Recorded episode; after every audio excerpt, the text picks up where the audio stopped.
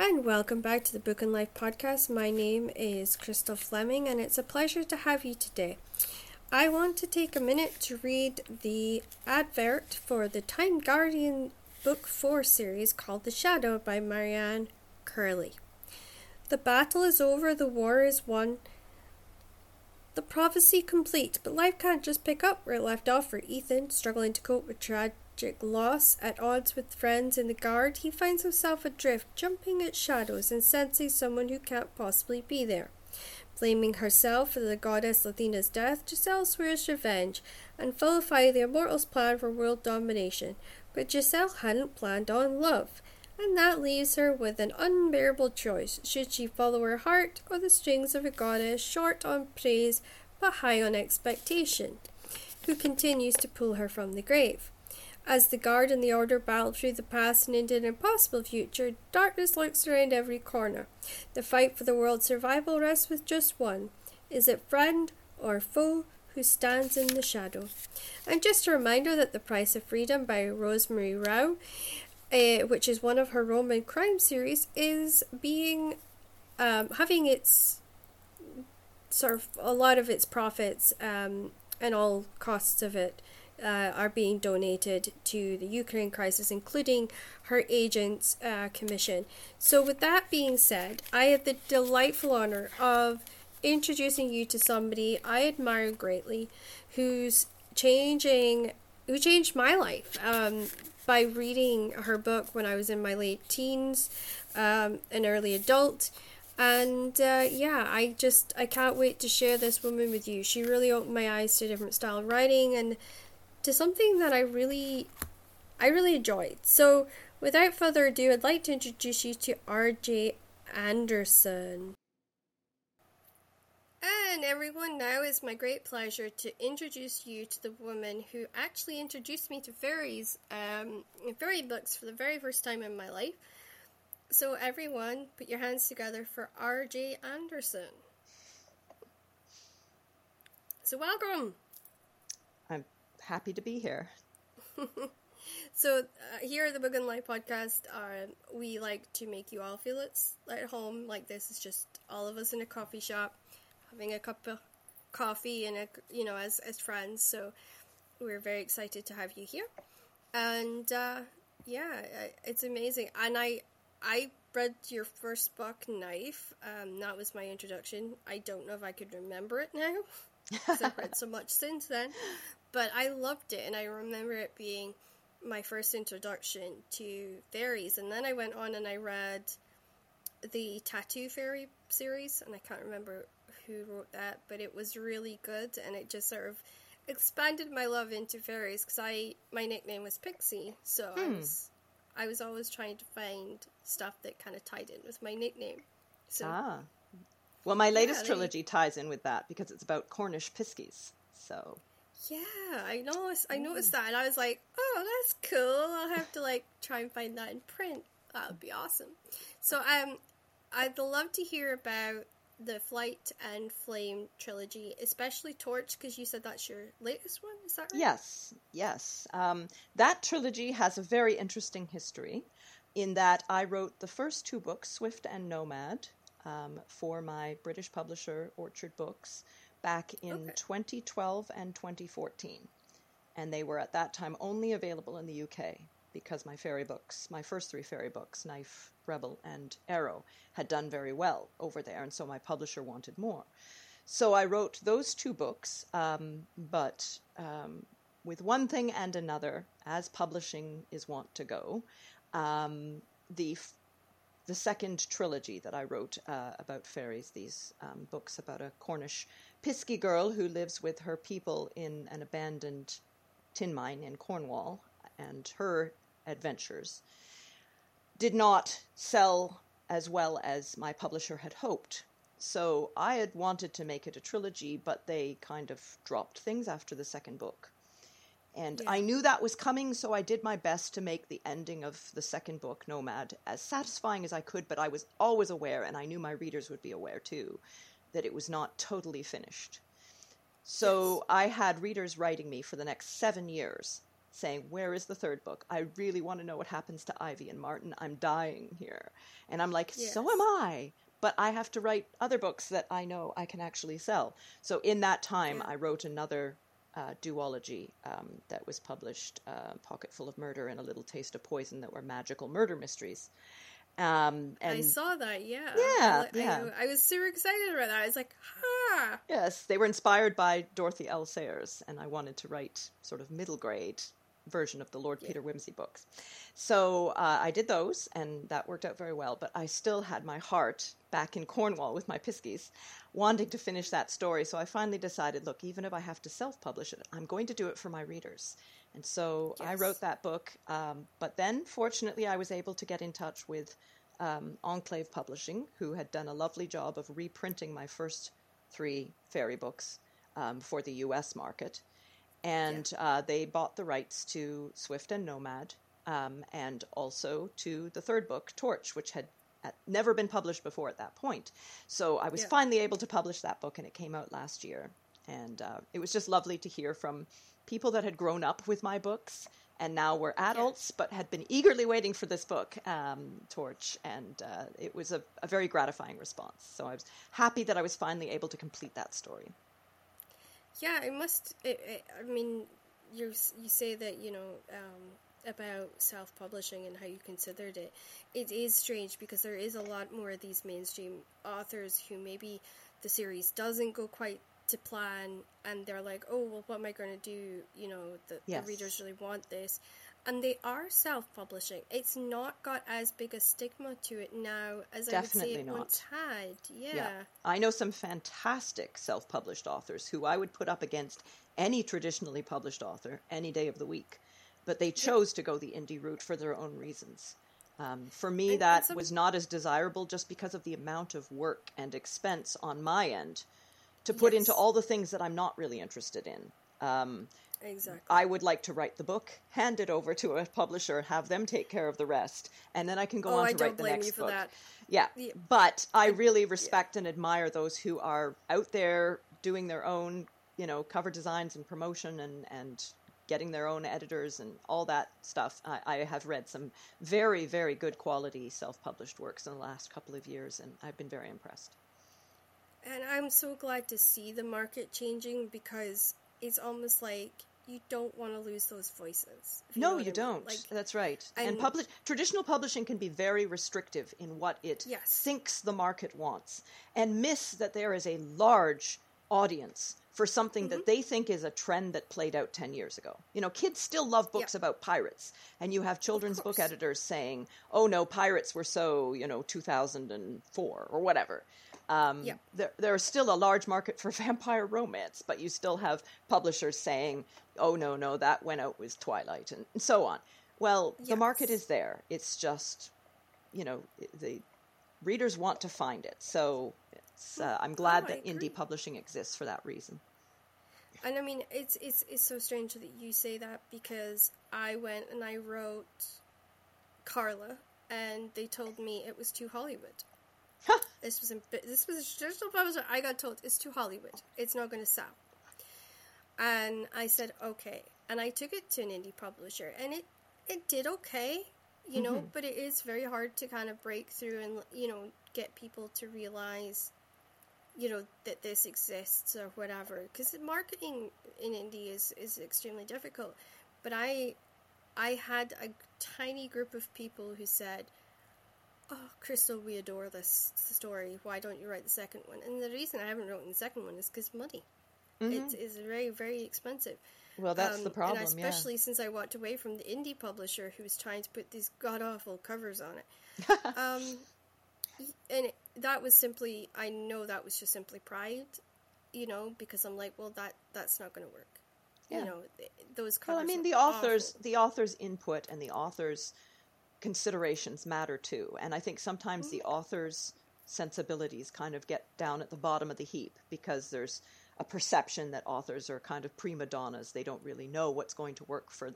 But when you see a bad cover as a reader, you know it. Yeah. And Yeah. you know, I have seen rough covers for my books that I just went, that is not going to appeal to my readers. that is going to give Mm-hmm. them totally the wrong impression of my book. And so I've had to sort of just sort of tactfully explain that to my publisher in a way that explains that they are probably going to lose money on this book if they put that cover on, as opposed to, but you got her hair color wrong, you know, which they don't care about. Um, but Yeah. if you explain to them that this is going to affect the marketing, then they usually listen. And so I've had to do that a couple of times where I've said, um, that cover is beautiful, but not for my book because it, it, it gives a totally wrong impression of what the book is about. Exactly, and I think mm-hmm. for for me, I didn't want to fight her, and I, I didn't realize she'd done the cover herself. Right. So I was so I felt so bad of having to say, look, these covers are awful. They don't fit in with what my story's about. I said, for instance, it's a YA. You've got this woman half naked. Oh, goodness. It's it's just it's not it's not what's going to bring the readers in for this yeah. particular The readers who are the right fit for this book will not be Yeah. drawn to that cover. No, and and it was almost like I was being, you know, she did treat me like I was being a prima Yeah. donna, but I wasn't because I knew my co my co-author who really didn't have a lot of input. You know, he was just sort of on it because we'd been working on other things, and he'd given me a couple of bits of input. Um, even he said, "Oh, geez, no! Like, what is she thinking?" and then we discovered that my my the agent I had at that time had actually signed a contract on our behalf using copy and paste. Like she'd copied and pasted my Oh, uh, dear. signature onto That's the uh, definitely not good. No. no. And I, I that was that was the moment I said, look, I think I think I should should just go. Hmm. Um, you know, go our separate ways here. You know, um, I just don't think this is a very good idea, and uh, I don't regret it. I miss that publisher because I had lots of really good experiences with them, but yeah, I I, I just I It sounds sometimes like wonder if I did decision. the right thing. Yeah, like I do sometimes wonder. I, I- I- from what you've told me, it seems like there was a lot of red flags there. I don't think you made the wrong decision. No, and it, you know it was, it was it was weird because um, they had started off loving all my stuff and understanding. Okay, you know the stuff coming from Crystal is not going to be perfect. It is going to require a lot of editing because she has got dyslexia and, and and one thing and another. To to them not being understanding about it, right. um, and that was kind of when I realized, huh, things have changed.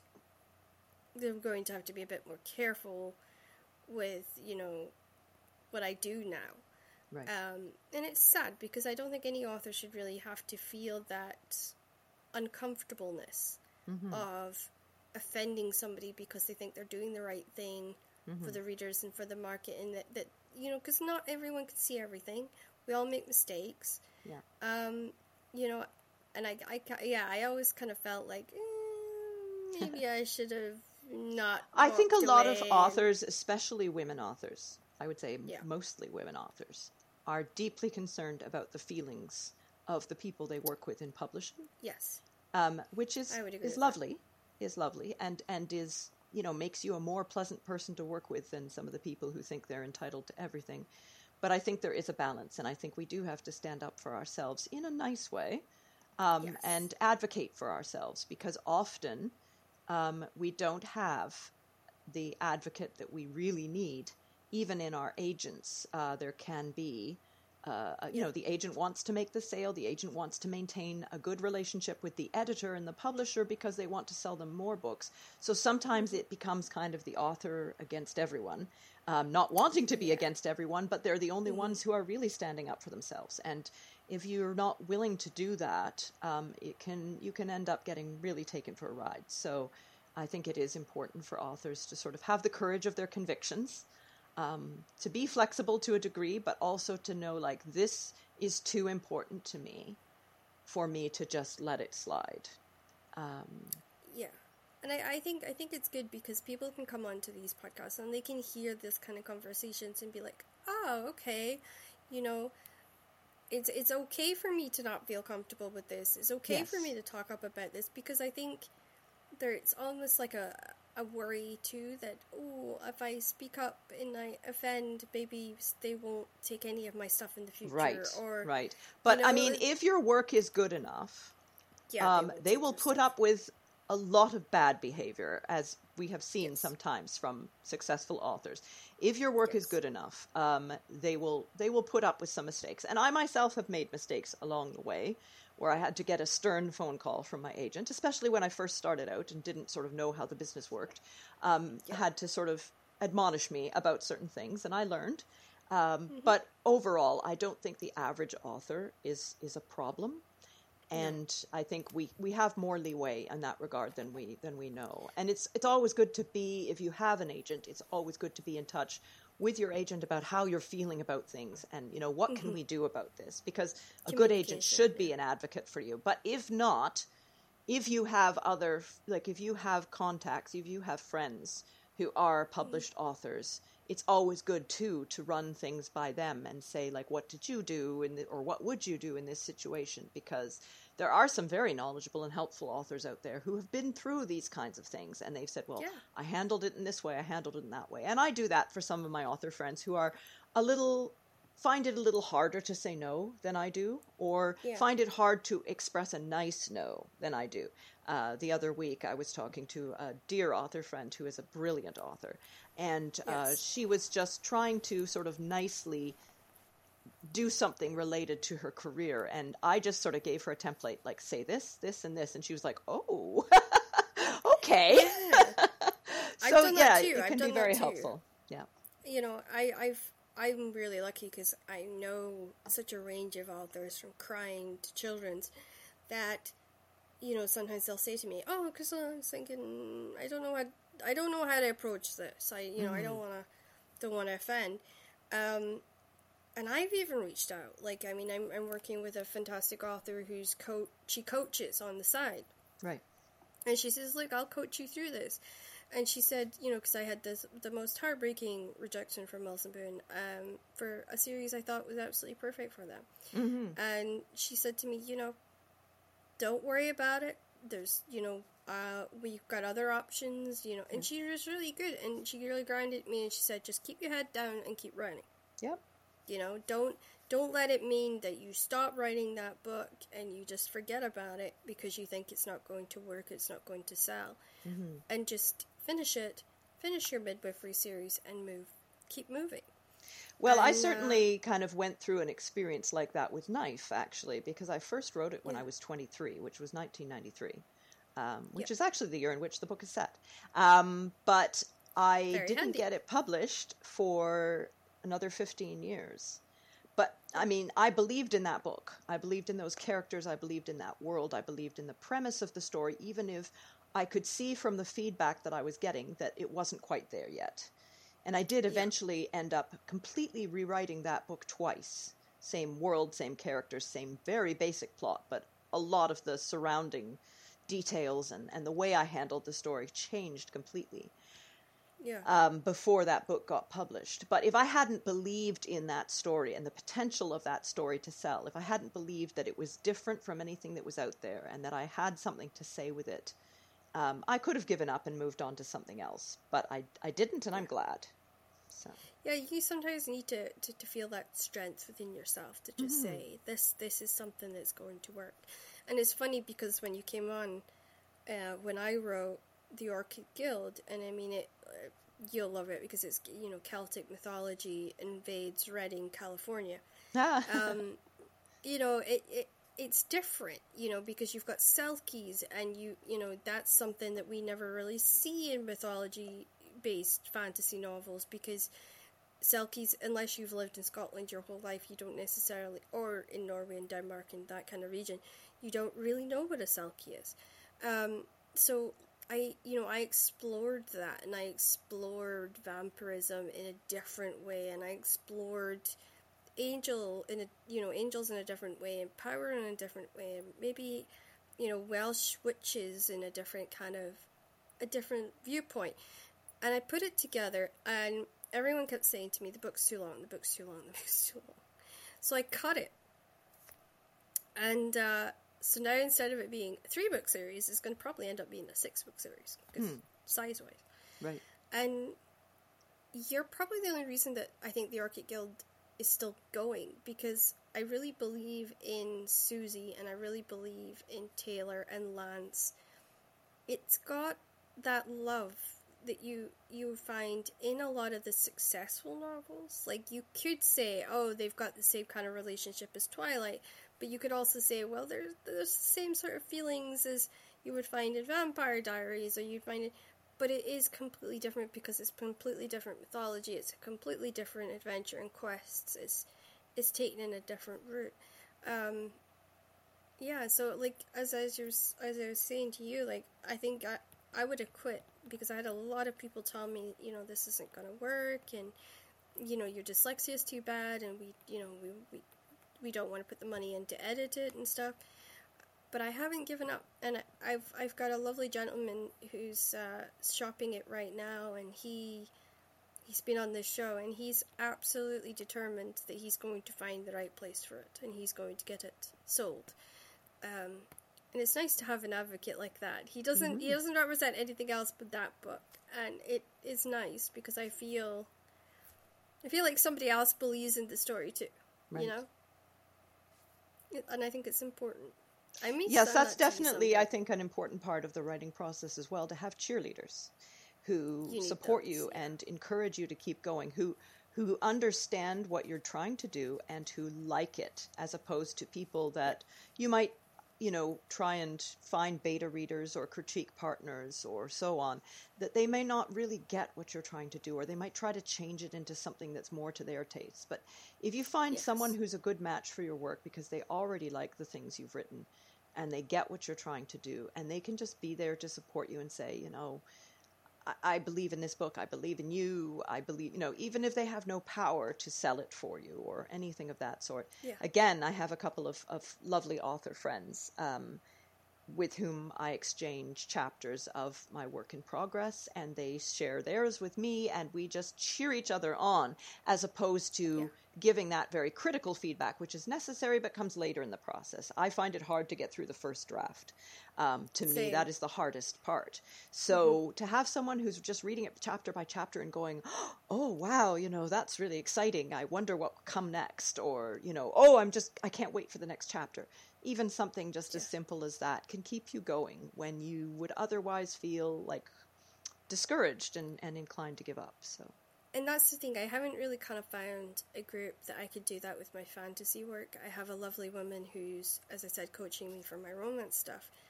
But fantasy's where my heart is. Like mm-hmm. YA is where I love to be. So like I I feel alone when I try and write that stuff because I don't have that group of cheerleaders that I can fit in with and I can read their stuff and they can read mine. Do you know what I mean? And have that camaraderie because I'm not hooked into that world. Right. And, you know, I've, I've done sports romance for so many years that it's, it's almost like I only know that little portion of people mm-hmm. in that way. Yes. And then I, I know crime in that way, but I haven't written any crime. I've just cheered them along. And so, yeah, I don't really have anyone in that world, and I don't have anyone that I could turn around and say, hey, do you want to read this fantasy thing I've written? Um, you know, and it sounds bad because I am friends with Marianne Curley and I'm, I'm, I'm friends with Celia Rees, but it, it's different kind of. They don't do cheerleading, right? Um, so yeah, it's I, I always I'm always on the lookout for somewhere that I can maybe slot in and just have that cheerleading spot, but I haven't found mm-hmm. anywhere yet. So I will be keeping an eye out for what you say and finding somebody that can can cheer mm. me along and, and things like that. And the and the great thing about this podcast is I get to meet so many different people that maybe I can find that space because um, I think it's really important. Yes, definitely. Too. Yeah. So, moving into the book portion of the podcast, um, what's the book that you've read recently that you would say has stuck with you the most? Well, it's interesting because a book I read just a few weeks ago, um, it actually has a very strong Scottish connection. Um, oh, okay. It's written by a Canadian author of historical fiction, um, historical romance, named Susanna Kearsley. And right. her latest book, The Vanished Days, uh, is a story that takes place in the borders and uh, oh, deals with the, the Jacobite rebellion and so on. So uh, she has written a number of books set in Scotland as well. So this is tied to some of her other books, so it can be read alone. But I loved, I mean, she's a wonderful author anyway, and exhaustively historically researched. She used to be a mu- museum curator, so she knows her stuff. But what I loved most about the book is there is a twist in the story that, I mean, I knew there would be twists and turns as there are in any story, but this is a big twist. And I, I did not see it coming at all. But when it came, it made perfect sense of everything that had kind of nagged at the back of my mind, like, why did that person do that? Or, oh, I don't quite like that earlier in the book, but hadn't thought it was a flaw in the story, just something that didn't quite sit right with me. But when this mm-hmm. twist happened, it made sense of everything, and I went, ah. Oh. It was wonderful. And so I thought about that book. I just, you know, kept coming back and rereading the bit where she sort of unveiled the twist. And I'm like, this is so good so good. So I love that book because I felt like it was a great learning experience for me to see how yeah. other authors handle big twists like that because I have something like that that I'm trying to pull off in my work in progress. And uh, so it was very enjoyable as a reader and informative as a writer. And just me, I think when it comes to big twists, you'll have no problem pulling it off.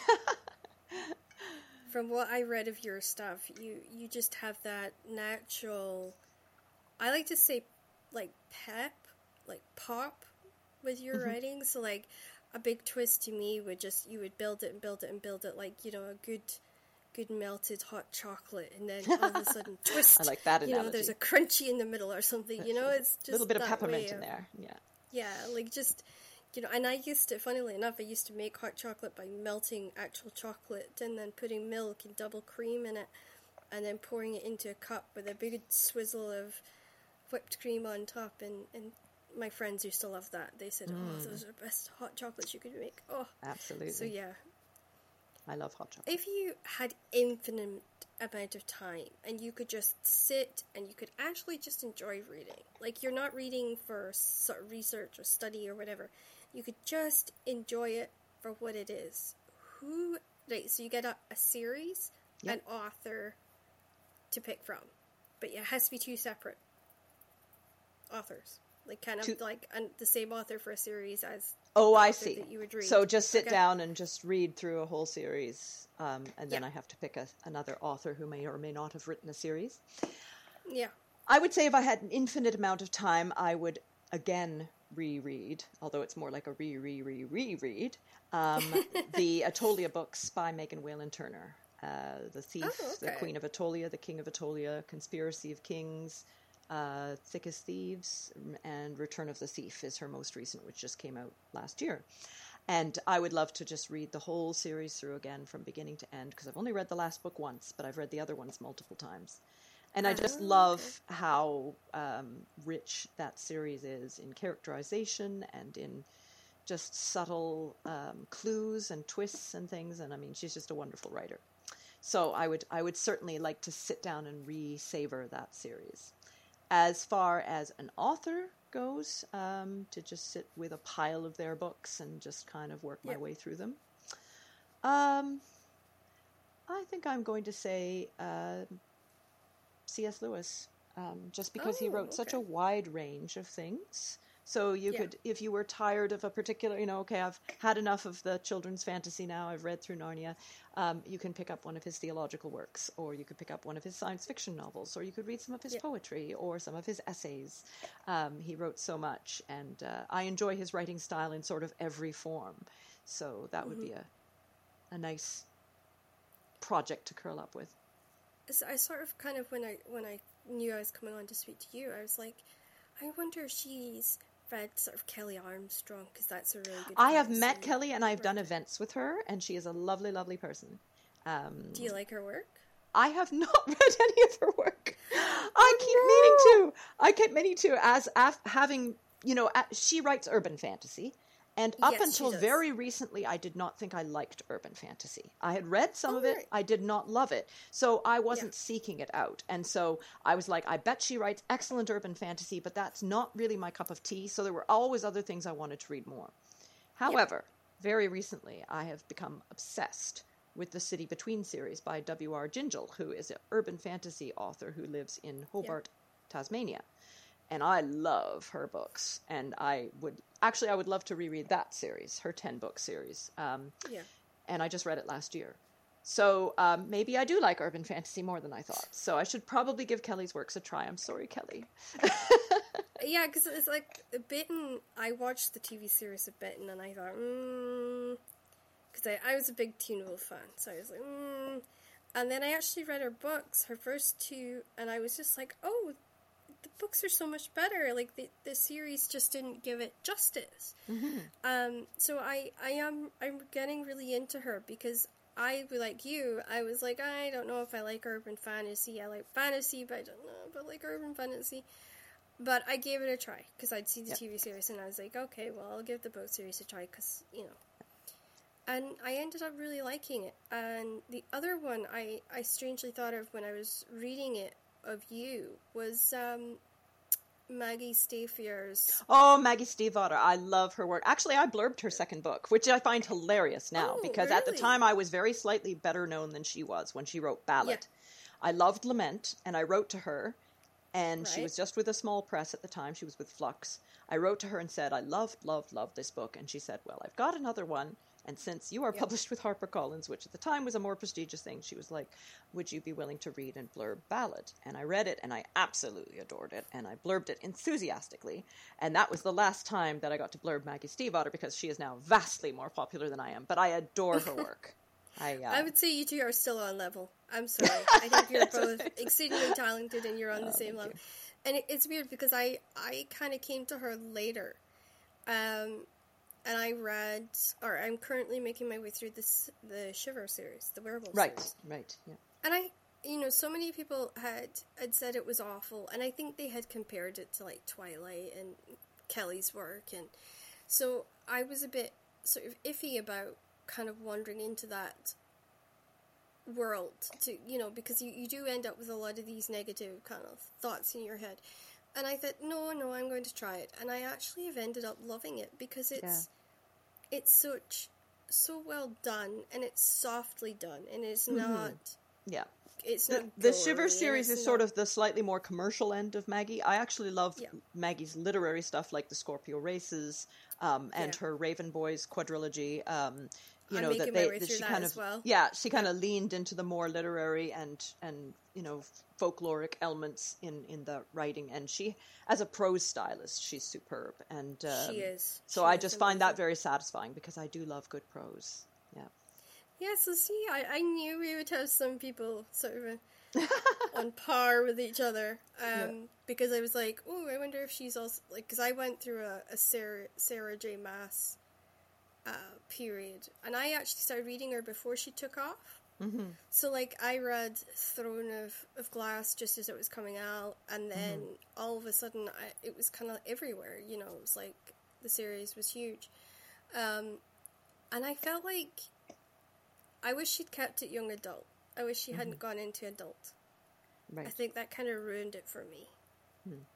I think it would have been nice if she'd stayed in young adults, but I understood her characters needed to grow up and adventure into more. But that that is like you're kind of almost traveling through several different worlds for that one.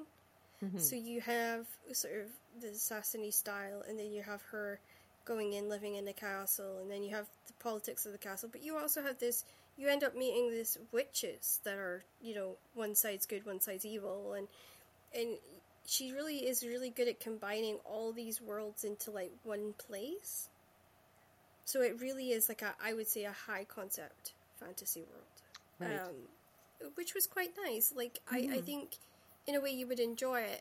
Um, I just some of the adult elements I just think ruins it, but other than yeah, that, I really I good, I good started world. reading Throne of Glass again around the same time probably you did that it was just starting to take off in terms of Yes. you know people and so I, it was one of these things where I was like hmm, I should be aware of this since it's starting to become a thing and I want to know what she did. Um, it was not for me. So I have not read any more of her books. Um, I was just not the right reader for what she's doing, but obviously she's very popular. So She is. I mean, she has. She's done fantastically with the series, and she's gone on and she's done really good with um, with her sort of court of Thorns and Roses series, and and I think she she will be one of these authors that I think will be very prolific, and we will probably be talking about her for a very very long time to come.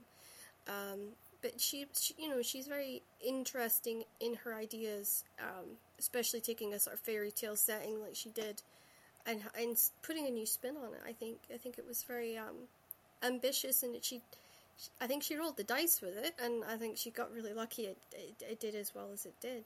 Have you tried um, Victoria Aveyard? I have not read any of her books yet. No. Yeah, I'm aware they of her, her stuff. Good. Yeah. Yeah. Uh, she, you know, the, the, she's got a very. She reminds me of you. It's very smooth. It's oh. like as smooth as glass. Her writing, and enjo- such such an enjoyable experience. Um, that that's funny that you should say that because one of the early um, earliest feedback I got on um, Knife once I had an agent um, it was one of the nicest rejections that I ever got for that book, which oh. is why I've still remembered it. Is uh, was from an editor um, at one of the American publishing houses who said uh, her prose is just so darn smooth. so for you to say that too, I, will have to accept that that is that is how my prose comes across. I often wish I could sit back and read my prose the way that I read other authors' prose and see yep. it objectively because I would like to see, you know, where I can improve or where I can, and and I just can't. I'm always seeing it with a very sort of critical eye of, oh, I wish I'd used this word there, and I'm very picky you, about my you, words you and my rhythm of my sentences. No, you can't. It's a shame, but. Um, I I, unless I let unless that. I let it sit long enough that I've forgotten it, and then I go back and mm. read it, and I'm like, "Ooh, this is good." Who was this person? I do that. I do that with my own. Like, I mean, I write something, and then I purposely I'll put it in a folder to be edited, right? Yep. So that I forget it, so that I can write whatever yes. it is that I'm doing, and I do that so that I forget it, so that when I go to read it, I can get the dislike. I can try and catch as much of the dyslexia as I can, mm-hmm. um, and as much as the grammar issues that I can. What people and I'm, I'm going to share a big secret here. Is what people don't realize is I didn't get a whole education or a complete education. Because I was in and out hospital so much. Mm. And my school was very bad for sending workbooks and packages to me when I was in the hospital. Mm. So, you know, we had one one teacher who who walked up and down our rows of beds and taught us. And it was like, you know, even though you were sick, you were expected to, to learn. Mm-hmm. And and I did well. I, I used to always have the workbooks complete within the first three, four days I was there because I was bored out of my mind. There was nothing really to entertain me. Because um, I wasn't into video games and I, I was I was kind of in that awful stage of I'm I didn't want to play with other Barbies because they weren't mine and I was one of those awkward kids. Like I was great, I could make friends really easily, but when I was sick I just wanted to sit on my bed and watch stuff. But I couldn't watch stuff because TVs weren't portable then. Um, computers are now my saving grace in hospital. And um, so, yeah, I had to kind of, I just did my homework. Um, and it's sad because I think a lot of the problems I have with grammar and a lot of problems I have with missing grammar is because I didn't have that full English education that I wish I had. Right. And I, I had a mother who was dyslexic and she was trying to teach me and she didn't she hadn't had a full education system either, and yeah, I think it, you know. And when I say that, I'm not saying that to gather sympathy. I'm I'm saying that as a very much of I understand where my failures come from, and I do the best I can to sort of fix where my downfalls are. But you know, you're only human, and you can't have a perfect piece of writing every single time. It's just you know, it just doesn't always happen. Mm-hmm. Um, so yeah, that's something I've never spoken about before. So yeah, there you wow. go. yeah, it's kind of it's a bit weird to share that actually, but no, I feel I feel like because you know you were somebody I admired and I always wanted to write as good as you were. That sometimes when you open up and you say, "Hey, this is my fault," it can it can make younger re- readers and writers feel like less alone, especially if they've had health condition and they've been stuck in hospital and they've maybe not had the education that you know. Oh, certainly. I think it's really have. important for writers to be transparent and not to sort of be up on a pedestal of, you know, we are above mere mortals. Um, I like to share with my audiences when I talk to school groups or writers groups, so on. I like to share with them the struggles that I've had as an author, the things that I find most difficult because I know they're finding those things difficult too, and it can be very heartening and encouraging to them to know that they are not alone. Even if I don't yes. have a brilliant answer to the problem of their particular flavor of writer's block because it's the same flavor that I'm struggling with, um, mm-hmm. I can at least say you're not alone in this and we will get through it. And, yes. uh, you know, and I, I, think that is very valuable in itself. Mm-hmm. Um, I know I've I not had so the too. experience that you've had with, with being ill and, and having a difficult interrupted education because of that. Um, but I have sometimes, as an author, sort of felt the um, the sense of, well, should I have pressed through and got a university degree in English? Because I see other authors who have, and they get you know many more speaking opportunities and teaching opportunities than I do because they have that credential. As for yeah. me, I spent a year in university, enjoyed it thoroughly, did very well, but then said, like, there is no reason for me to stay. I want to be a writer, and your writing is judged on your writing, not on your education.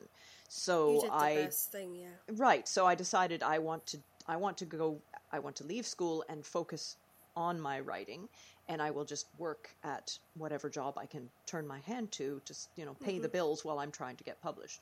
So that was yeah. the road that I took. But there is that sort of sense of okay, well that that opened up, I think, some doors for me that you know earlier than would mm-hmm. otherwise mm-hmm. have, have been open. But on the other hand, it also closed some other ones. So we all have struggles and hurdles that we're getting over in life and ways in which it seems like other authors perhaps have an advantage um, or not.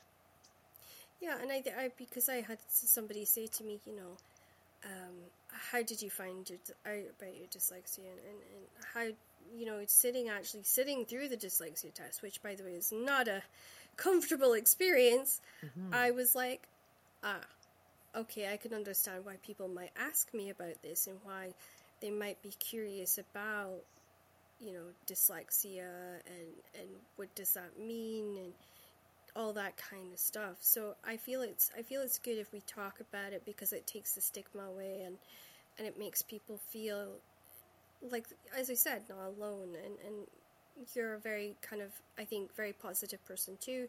So it I felt like this was the right one and right podcast to share this with and hmm. and share it with somebody like you. Well, thank you. I'm honored, and I hope it's a help to your listeners as well. I hope so too, because otherwise I'm going to feel a bit like an idiot. Um, so, what what author do you wish you could sit and just talk to?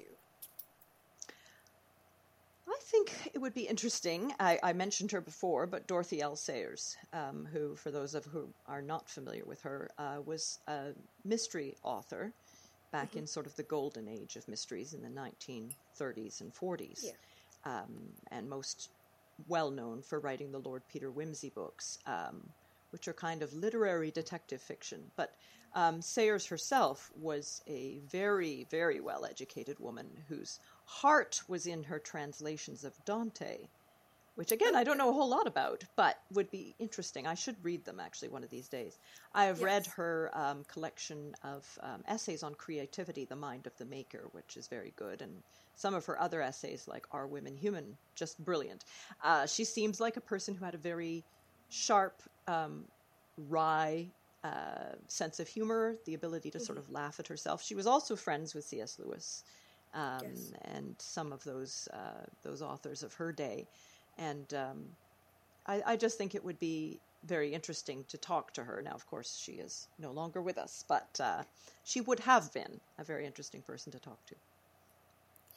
Is there an author, past and present, who's influenced you in reading, writing, and made you excited about books? So you can choose three different authors for this. Uh, for reading, I would say it was um, you know C.S. Lewis who first um, really gave me that love for fantasy through the Narnia books, and um, as far as writing goes, uh, my first big inspiration in terms of I want to write like her was Patricia mm-hmm. McKillip. uh, who's an American author of fantasy who writes beautifully poetic prose to the extent that sometimes I was not even sure what was happening in the book, but I was just like, these words are so beautiful. Um, mm-hmm. And I loved her. Uh, one of her earliest works was the um, Quest of the Riddlemaster trilogy, the Riddlemaster of Hed, uh, Heir of Sea and Fire, and uh, Harpist in the Wind. And I read those books over and over and over again, and I would still read them again gladly. Um, but she's just a beautiful prose stylist and writes sumptuous fantasy with, you know, humor and very strong female friendships, which was something I had not seen a lot of in the fantasy I was reading at the time, uh, which tended to be very boy centric. And mm-hmm. especially in the second book of that trilogy, she has a wealth of wonderful female friendships that made me think like I want to write relationships and friendships like these. Um, yeah in my books. And so she was definitely uh, a very great inspiration to me as a writer. Um, and then, um, you know, if, in terms of being excited about books, again, I would I would mention Megan Whalen Turner. I am a fangirl. I have actually like joined fan sites that. for her. Yes, um, I've actually joined fan sites for her work and chatted about it with other readers, speculating about what comes next. So, um, yes, definitely her her uh, her books uh, have been a, a, big source of pleasure to me um, over the years. I, mu- I must admit, it must be truly just breathtaking for you to realize that like it, for for an author to to open up their stuff and be like wow, you know, this this this author who's renowned and who's loved by so many people is a fan of my work. That that must have just been like for for other authors, it's just you know it's something that you dream about, but you never expect it to happen in mm-hmm. a way. Um, so yeah, I mean, I, I know I would probably cry like a you, you know like a baby if if somebody you know had a fan group of, of my book and someone of your caliber was in there. So yeah, but I bet that was uh, awesome for her. So if you were taken back in time, where what time would you visit? And there's a secondary question to this: is would you go back as a writer, a princess, or another job? Hmm. It's a tough I it is well it is and it isn't. The very easy answer would be for the sake of research, I would love yes. to go back to um, 9th century Iceland or Scandinavia, which is kind of the basis for the fantasy world that I am currently building. Mm-hmm. Um, so that would be very, very interesting in terms of research and would certainly help me to make my book uh, feel cool much more too. immersive and real.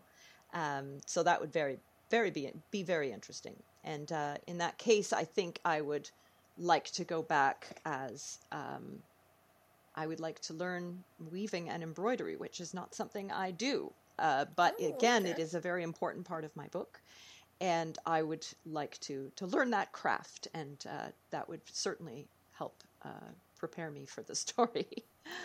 it is so funny you say that because in Iceland, Faroe, Shetland Islands, um, weaving, sewing, embroidery, knitting, and crocheting, that's that's sort of implanted into women. Yes. Yeah. Um, and it's really drummed into us. I remember, you know, in Shetland in particular, there was knitting classes in primary school. Wow. Uh, you know, we were really young children with knitting needles. I don't know why they thought that was such a good idea. and we were. No one know, died, I assume. Nobody died. No, there was a, a few people that got poked and smacked. Hopefully, no one lost an eye. Yeah. yeah. Yeah. No, we we weren't we weren't, you know, trying to kill each other. But um, you know, we we learned to knit. I could never do the crocheting. Crocheting, mm. you had to sort of prove that yourself in math class to be able to mm. do. Um, and I could never keep the sequence of numbers in my head, right, very well, which was which was um, the big problem. If you you know if mm. you're easily distracted, you can forget right what number yes I, I was all right with knitting i just never made anything beyond squares um, and oh, okay. uh, I, I I did a bit of crocheting, but again, never made anything beyond, you know, sort of a little practice strip. Uh, it didn't really take with me. I admire it greatly, but I just did yeah. not have the sort of mental discipline to just sit and yeah. knit for hours and hours. But I have friends that are beautiful knitters, beautiful crocheters, and I'm, I greatly admire their work. Um, well, for for me, my grandmother was a professional knitter when she was eight years old, from eight Wow. years old, and she was uh, her family business was this wool factory in Shetland, and so she really drummed into me and my cousin that we were going to be ladies, and that was she expected us to have ladylike um, qualities. So I couldn't do the knitting, and she realized that knitting was going to be too difficult for me. Um, I could knit blankets and I could knit scarves, but that was it. And uh, so she got me sewing and embroidering and doing cross stitch. And since my viewers can't see what I'm up to, um, that is an example of my work. oh, it's lovely. Wow. Um, and that's just a square, and it will become a quilt. It'll be the front oh, of a quilt. beautiful. I have a friend who makes beautiful quilts. Yeah.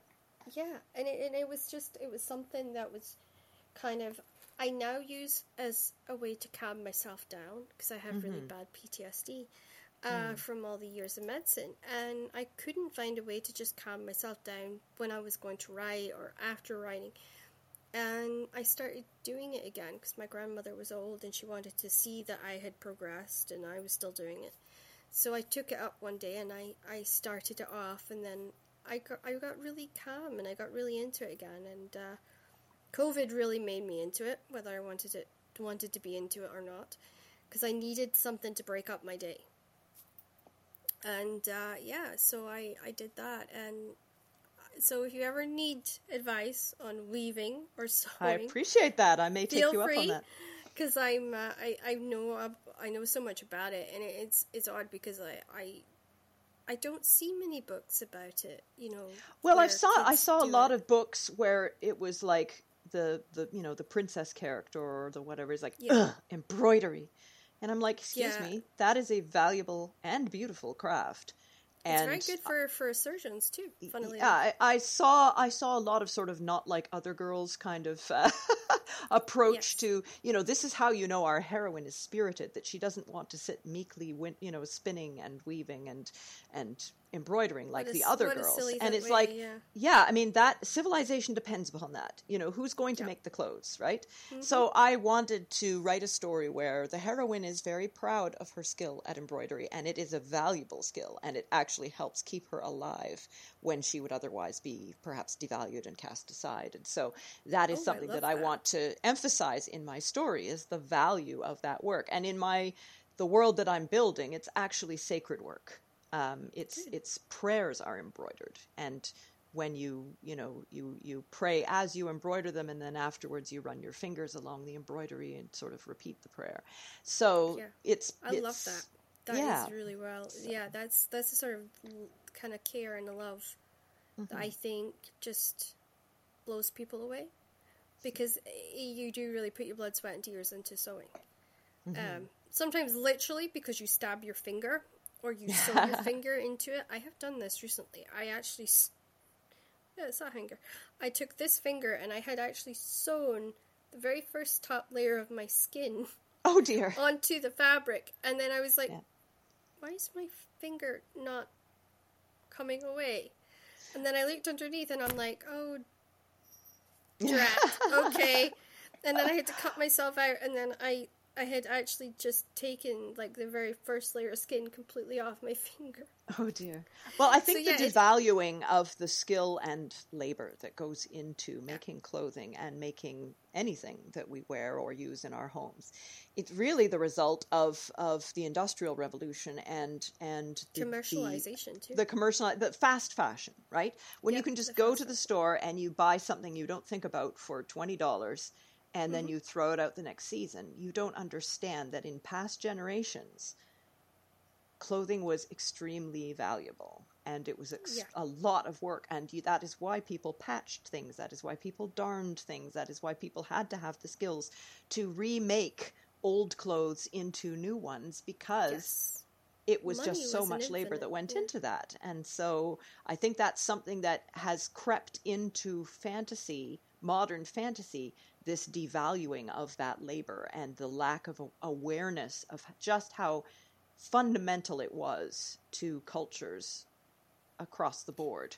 Um, I look, yeah, and I look forward to hear, to reading this story because I, as I said, I haven't really found ones that are excited about, you know, sewing and writing. Like, you know, the things that if we didn't write, there wouldn't be Twitter, there wouldn't have been a Facebook, there wouldn't have been, you know, these these social media sites that we can actually communicate on. Because guess what?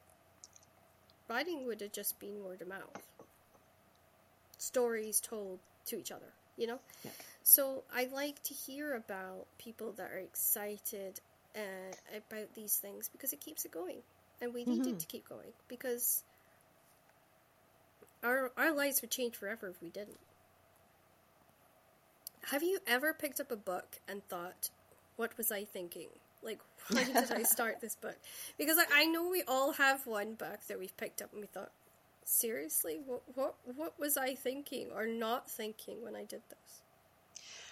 Um, I would say there's kind of two categories. There's the books that I wish I had never read because they gave me nightmares, um, which would be I'm like a there col- with you. Yep. yeah, a collection of Stephen King short stories that I picked up in my brother's library when I was a teen and read the most horrifying short story of my life, and it gave me nightmares for weeks afterwards. And I do not love horror. Um, so it was just like I so regretted that I had read that just out of curiosity. Um, so yeah, horror, anything horror, uh, would definitely be a, a, a no go for me. But in terms of book that I picked up thinking I would like it, and then was bitterly disappointed and angry over it, would be um, there was a book that came out many years ago now. It must be twenty years ago now, by an author who has probably since gone on to other things. I, I don't know of anything else that they've written, um, but it was a continuation of a beloved children's classic novel. And because I had loved the classic novel, I was like, oh, I would like to, you know, read this continuation.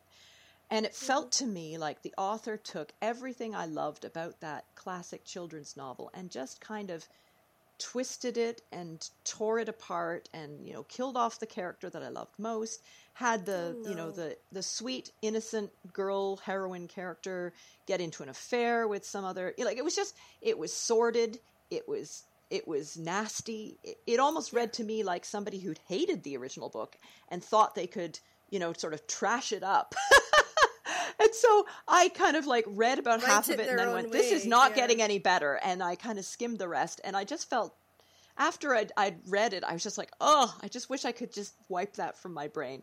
I, I, I've seen other books that kind of, you know, took something that I loved and was like, ah, I'm going to put an adult twist on it. And it's just like, no, that never, never really ends. Yeah, well. don't don't do that. Yeah, no, I've had Ah, those yeah. moments as well. You know, like I mean, I know they're rehashing or they're redoing the um, Horse Whisperer, and I'm dreading it because that was my favorite, one of my favorites as a kid. Um, it took me a very long time to get to the end. I never wanted to read the end because my mom had told me the end was really sad and I shouldn't read it. Um, and it wasn't until I was like 20 that I actually read the end. Because I used to always stop at a certain spot where I knew that it wasn't going to get sad. But I kind of manned up and I read the end and I was like, oh. So um, I hope they don't, you know, change it too much. And I, I think they're also doing it as a film too, which I think. Oof, no, I think I think that's that's too rough. I, I don't I don't yeah no. I just think some things should be left alone to be beautiful and kept that way. So moving into the writing portion of the podcast, how do you go about creating the darker elements in your storylines?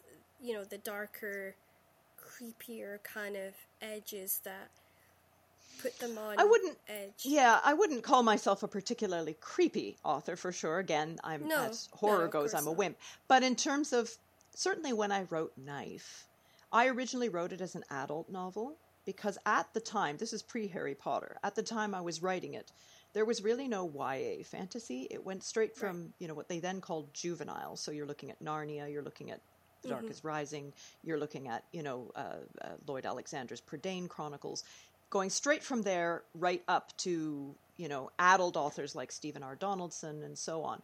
Um, there was really nothing in between, and so it was kind of a, a, a sudden jolt when you got to be, you know, 13 or 14, and you suddenly had to jump right into adult books. But um, I there is an attempted suicide in Knife, and I thought that would be very sort of heavy content um, for young, impressionable young readers by publisher standards.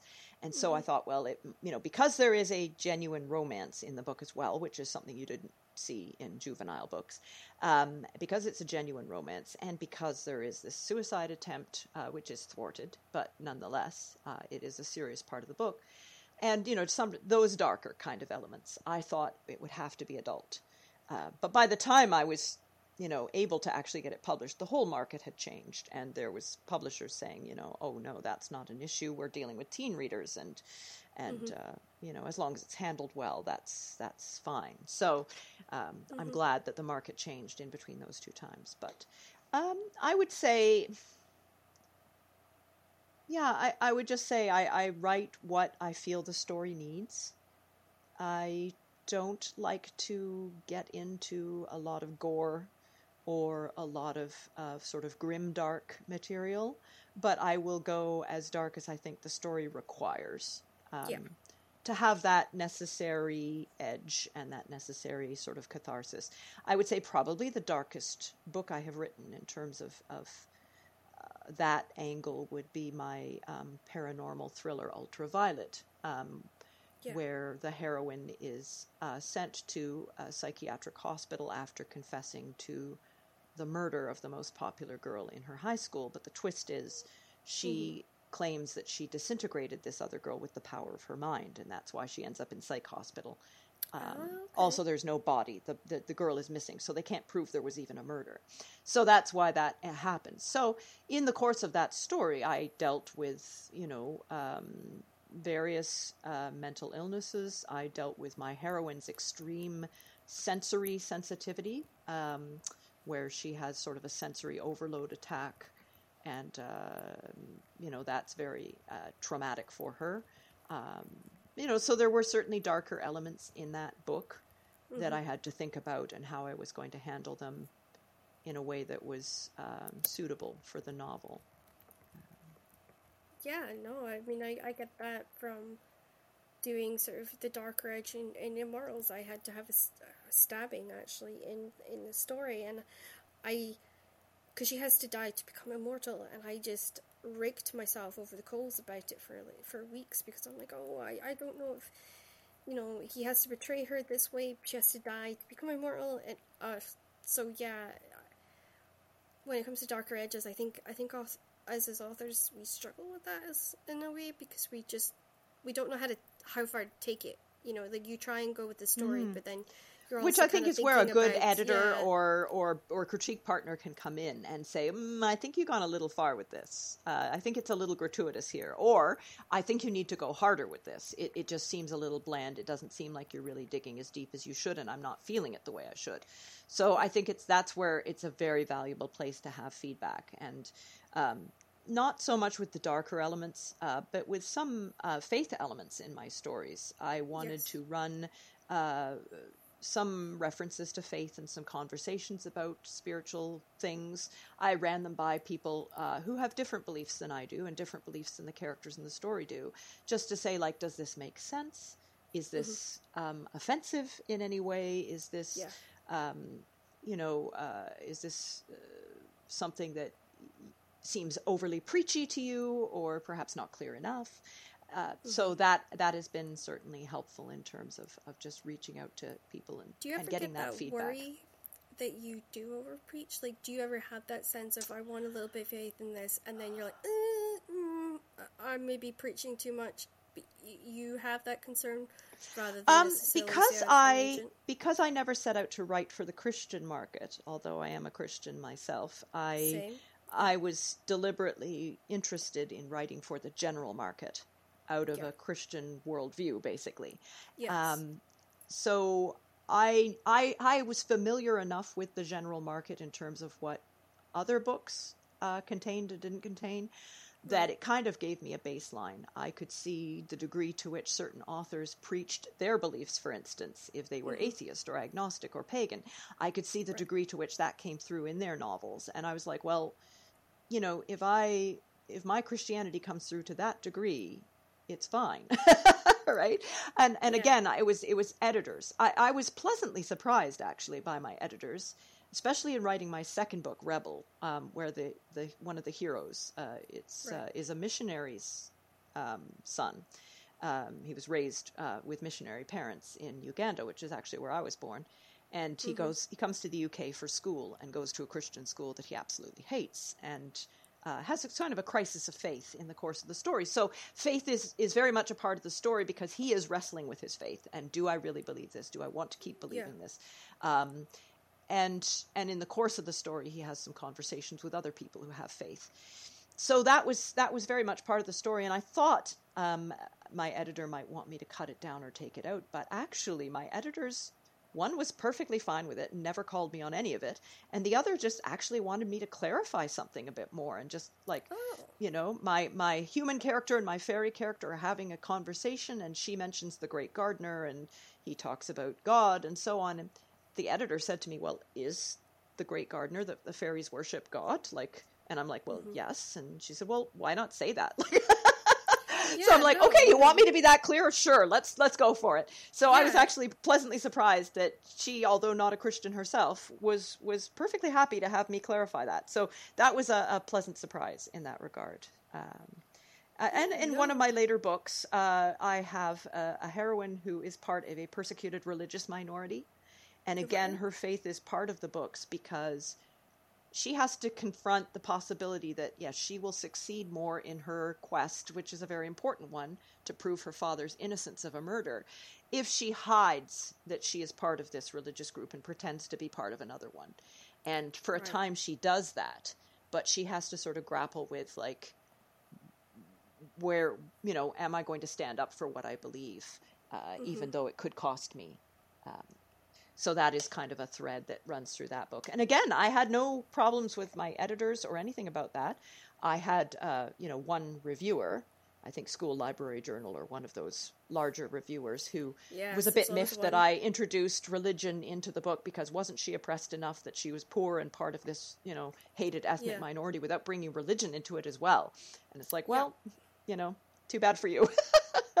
it's not the book for you, but that doesn't mean it was wrong to bring it in. No, no, I, I totally agree with that. And then I myself, like, because I am a Christian, I always like wonder, like, I don't tell people when I when I submit because I'm I'm terrified that that's going to be something that becomes an issue, or they mm-hmm. they automatically think the book's going to be too preachy. Um, mm-hmm. So yeah, I, I I tend to not tell people that I I am a Christian. Do you have that like worry that mm, I might get prejudged if they know? That I'm a, um, a Christian author? I, I, in a sense, I had to take my father's advice. Um, okay. That that my father, his advice to his children when we went away to university was nail your colors to the mast, which is that right. if up front you let people know that you're a Christian in some way by what you write or what you don't write or what you say on social media or whatever, then that gives you sort of the courage to move forward. You've already declared yourself, you've already declared where you stand. And that was one of the reasons, actually, that I wanted to, if I got the chance. Um, to to speak openly about faith in my second book because I'm like I want people to know this is this is the kind of thing that you may come across in my books and if you don't like it stop now um, so, yeah. you know, that Rebel is still my most sort of overtly Christian book, but there are Christian elements sort of dropped into or alluded to in my other novels as well. Um, and and it seems that yeah, I mean, the people that didn't want that kind of thing bailed, and that's fine. They are not the readers that I am looking for. Um, but I've had some very um, encouraging feedback from other readers who appreciated that, even if they didn't share my faith. They appreciated the way that it was handled. And so, uh, again, I just have to trust that that is, you know, it, you have to find your readers. And um, yeah. there are readers who, who want that. There are, I mean, definitely preachiness is a flaw, I believe, mm-hmm. in fiction because fiction is not a sermon.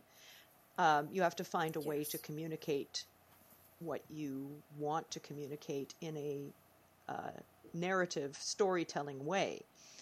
But um, at the same time, I, I think it is it is not a bad thing to sort of let people know where you stand. And so on social media, um, I am fairly open about the fact that I am a Christian. Even again, I'm not preaching, but I will mm-hmm. retweet um, people who retweet, you know, have written Christian articles that I particularly liked or agreed with, and I will talk about it on my Instagram and so on. Um, yeah. Because I, I don't want to sort of lure people in by thinking that I am not. yeah, and then no, have them I, shocked when they yeah. discover that I am. So see, I've always sort of sat on the fence, and I, I, in a way, I've been open about it, but at the same time, I kind of, I'm more reserved. Like I don't preach, and I don't mm-hmm. do any of that stuff. But I am always aware of that sort of thin line that you kind of have to walk. What inspired you to pick the type of, of genre for your writing that you did? Was there a specific thing that made you go, aha, you know, this this this is the genre that I'm going to write for, or was this just something that you sort of kind of slid into? I always loved fantasy from as long as I can remember. Uh, one of my earliest memories was hearing my father read The Lord of the Rings, um, The Hobbit, and uh, the Narnia series to my older brothers. And yeah. um, so that kind of awakened my love of fantasy. And mm-hmm. as soon as I had access to a library, I used to mm-hmm. take out piles of uh, fairy tales and folk tales and legends and mythology from the library. And uh, I read all of Andrew Lang's The Blue Fairy Book, The Red Fairy Book, all of those.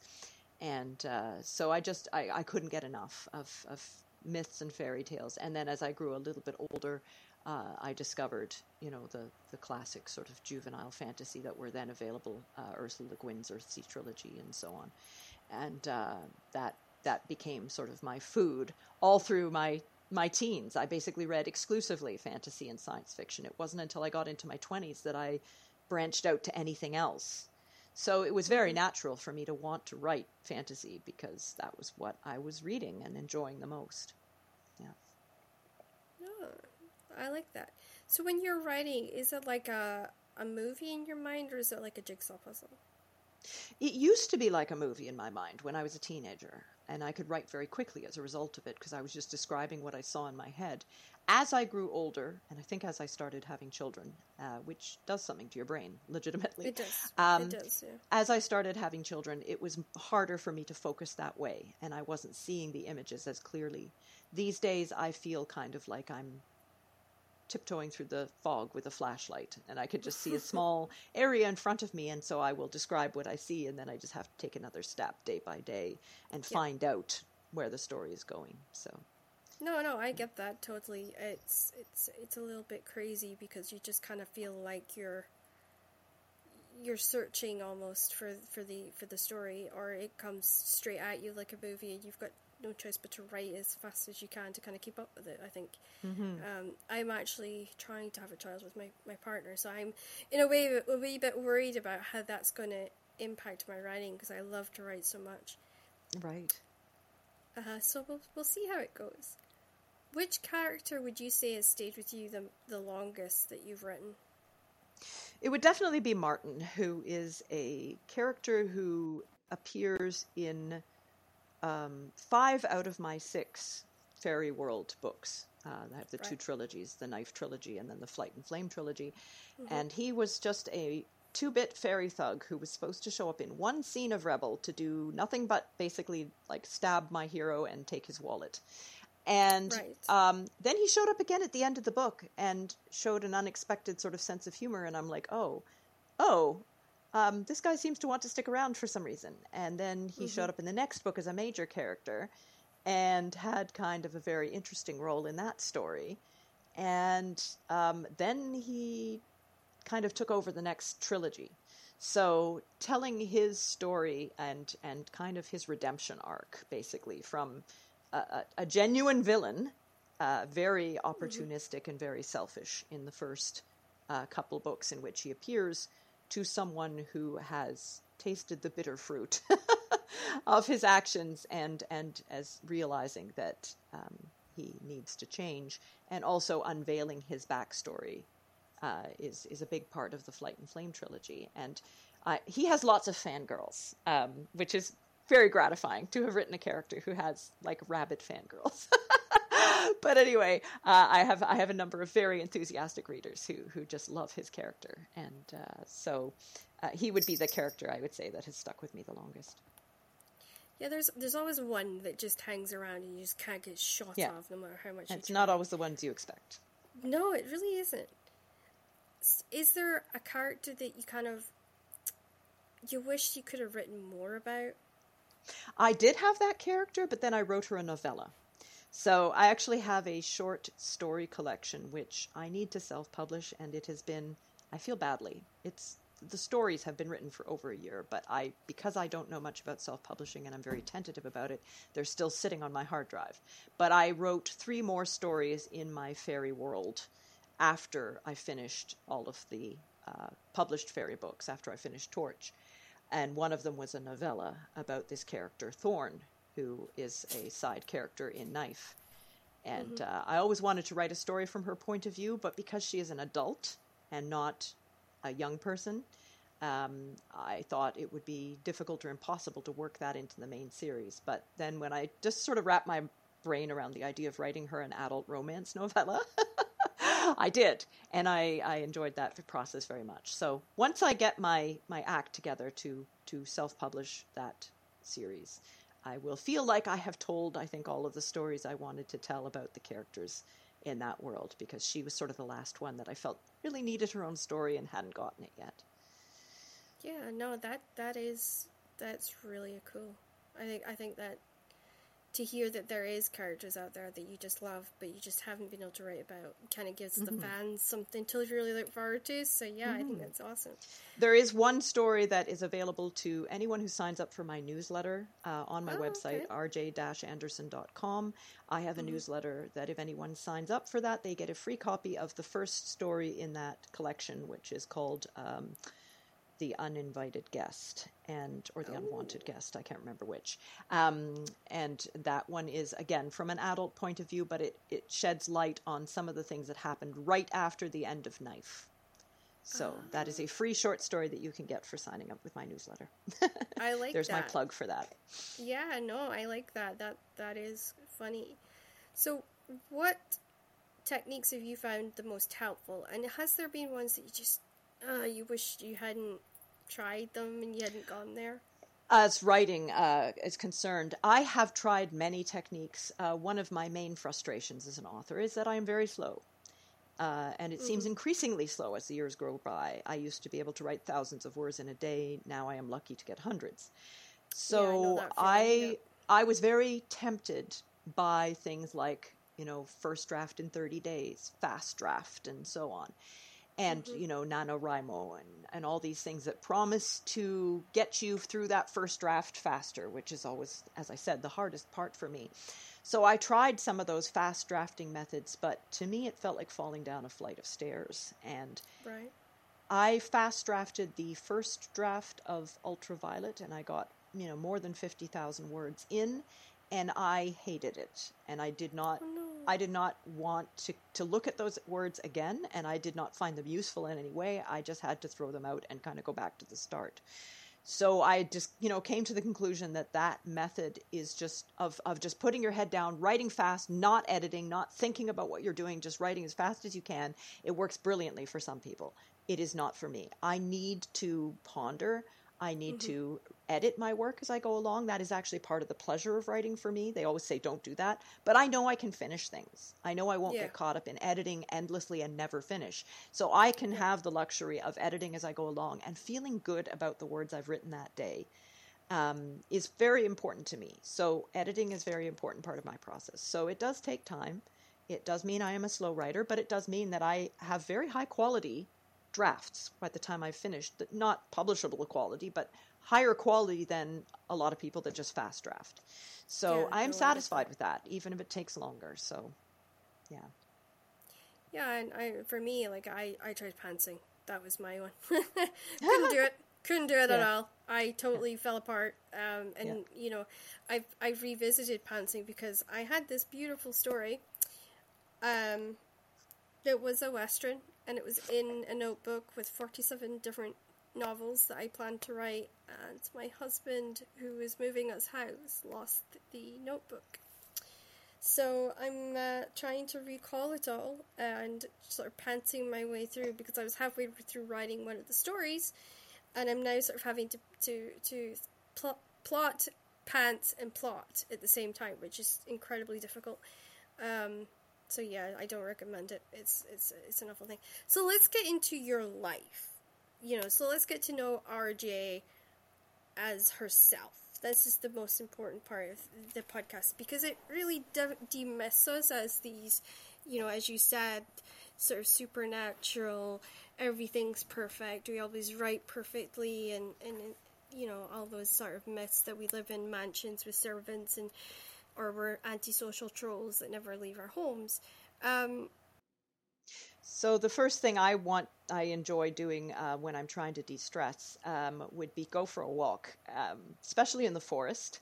I have a, a nice nature trail near me, mm-hmm. and uh, when I'm feeling stressed out and I'm creatively blocked, that is a, a, thing that I do to just sort of get my mind at peace and just have a, a sort of mental reboot. Uh, so I go for a nature walk. I, I find that's really important, and I, I think people necessarily don't realize that we actually do need to take that time out to just oh yeah hit pause and just clear our minds what hobbies do you do you do and what ones do you wish you had more time to explore uh, my hobbies currently i bake sourdough bread for my family and i enjoy that that's quite relaxing i uh, watch uh, k-dramas I really have come to enjoy Asian dramas in the last couple of years, especially Korean dramas. Okay. I listen to K-pop, which again is a discovery of the last couple of years. Um, yeah, so those are the, the things that I mostly do. Ones I wish I could explore. I did take a little course in embroidery, but my eyesight is kind of wonky for a variety yeah. of reasons. Um, and yeah. so threading the needles is too hard for me. It's just too stressful. so I admire other people's embroideries. Yeah, yeah. Yeah, you can I, actually get needles that have a little. Yes, uh, and I've seen them. I've seen them. Yeah. But, yeah, uh, there is ways around it. Um, yeah. I, I know because for my gran, I had to do that with her. So yeah, there is ways around it. What's the first thing you do in the morning to kind of get yourself into that writing spirit? When it comes to my writing sessions, um, well, I exercise first because I find that gets my brain going. So I go for oh, a walk okay. on my treadmill or I go outside and walk. Um, I do spend time in um, reading the Bible and praying. Again, that sort of calms mm-hmm. my mind and prepares me for the day. When it comes yeah. to actually sitting down with my writing, I make a big cup of tea and uh, I yeah. go and I sit down and I like to put on sort of background. I used to be able to to write with music, um, mm-hmm. even with lyrics, but now I prefer like nature sounds. So oh, okay. um, I like to go. I started with Noisli, and now I go to mynoise.net, mm-hmm. which has a vast assortment of sort of noise landscapes. And uh, so I'll put on like Autumn Walk, or you know, depending something that fits with the mood of my story. I can even create ones that sort of have the sounds that I imagine in my story. Um, and that I will just have that in the background going as I write, and I find that calms me. It quiets my inner editor. Uh, yeah. so that I can write more freely. Um, yeah. So that's helpful to me. So, what do you look forward to the most with your writing? You know, what sort of dream have you yet to achieve that you long long to with it? You know, to me, the main thing was being able to walk into a bookstore, see my book on the shelf, and to be able to meet readers and other authors. And I have realized all three of those dreams in various ways. There are still authors I would enjoy meeting, but um, just I've been able to to enjoy that and have that experience. And so those are the main things for me. I think there, you know, of course, it would be lovely to win a major award. I have been shortlisted and a finalist for a number of lovely awards, but never like won a big one. Um, that would be nice. But I also know a lot about the process that goes into selecting people for these awards, and it's not always yeah. what the best book is. So no. um, I, I, feel like that is less of a validation than um, it used to be for me. Um, yeah. But it would still be nice. It would be good for the sales of the book for sure. oh yeah, no, it, it it is very helpful. I myself have a long term illness that makes me slow down and appreciate the day what makes you slow down and smell the roses? Um, I would say just the awareness that being a writer is not ultimately the most important thing about me, even if it is an important yeah. part of my life. It is not my full identity. And if tomorrow I was suddenly stricken with, you know, severe brain fog, I mean, now I have mild brain fog, but if it was too severe that I was not able to write, I would not lose my worth as a person, or I would not mm-hmm. lose my ability to have a meaningful effect on other people's lives or the world around me. Um, I think that helps keep everything in perspective when I'm tempted to freak out over my writing career or where it's going or not yeah. going. Uh, it yeah. just helps me to remind remember that I am more than my writing. Yeah, that's that's very very true. So, where's your favorite place to curl up during the day? Is it like a garden? Do you have a cafe or a reader's nook that you like to go to? Really not. I mean, I, I have sometimes I go to write at a cafe just for a change of pace. Um, yeah. But I don't have like one specific place. I have I have the place in my bedroom, the corner of my bedroom where I write, and sometimes mm-hmm. I sit on the couch in the living room. But it's not sort of this special, dedicated, creative space that I would love to have, yeah. but has just never worked out. And that's fine because, I mean, there are authors who have these beautiful creative spaces, and it's very easy to look at them and envy them and feel like, oh, if I only had a space like that, I could write wonderful books. Um, yeah. And the truth is, you don't need it. I wrote, you know, a good chunk of my books sitting next to my bedroom window with like a TV table. Um, no, so no, it's I, you know totally that. that's a yeah. thing. So it, it's it's lovely to have that, but it's not essential to being a writer. And and I just I want to say that to encourage people like myself who just don't have that because they're writing in a tiny little flat or or they've got kids running around all over the place or whatever it may be. Yeah. You don't have to have that to to be a good writer. oh no, I I totally get that. It's it's just sometimes super frustrating, you know, because you feel like oh, I need that space to sit and read. I particularly myself, i am almost trying to find somewhere in the house that's just mine and I can read there. And it's not going to happen because we stay in a two bedroom small flat. Um, so yeah, no, I, I think that's a really important thing to say is that, you know, a good reader's nook is not the be all or end all of, of yeah, of, of, of being happy and just reading. Mm-hmm. Well, thank you so much for coming on today because our RJ has um, been an amazing guest. We are skipping the word game this week, um, but it has been truly amazing to have you on. Please, please come back uh, when you've got your next release because it has been a lovely conversation with you, and I think we've touched on a lot of things I think will help a lot of people. So, yeah, so. please feel free to come back, and it's always an open door. You can hit me up on any social media or just send me an email. Thank you so much for having me. It's been a pleasure.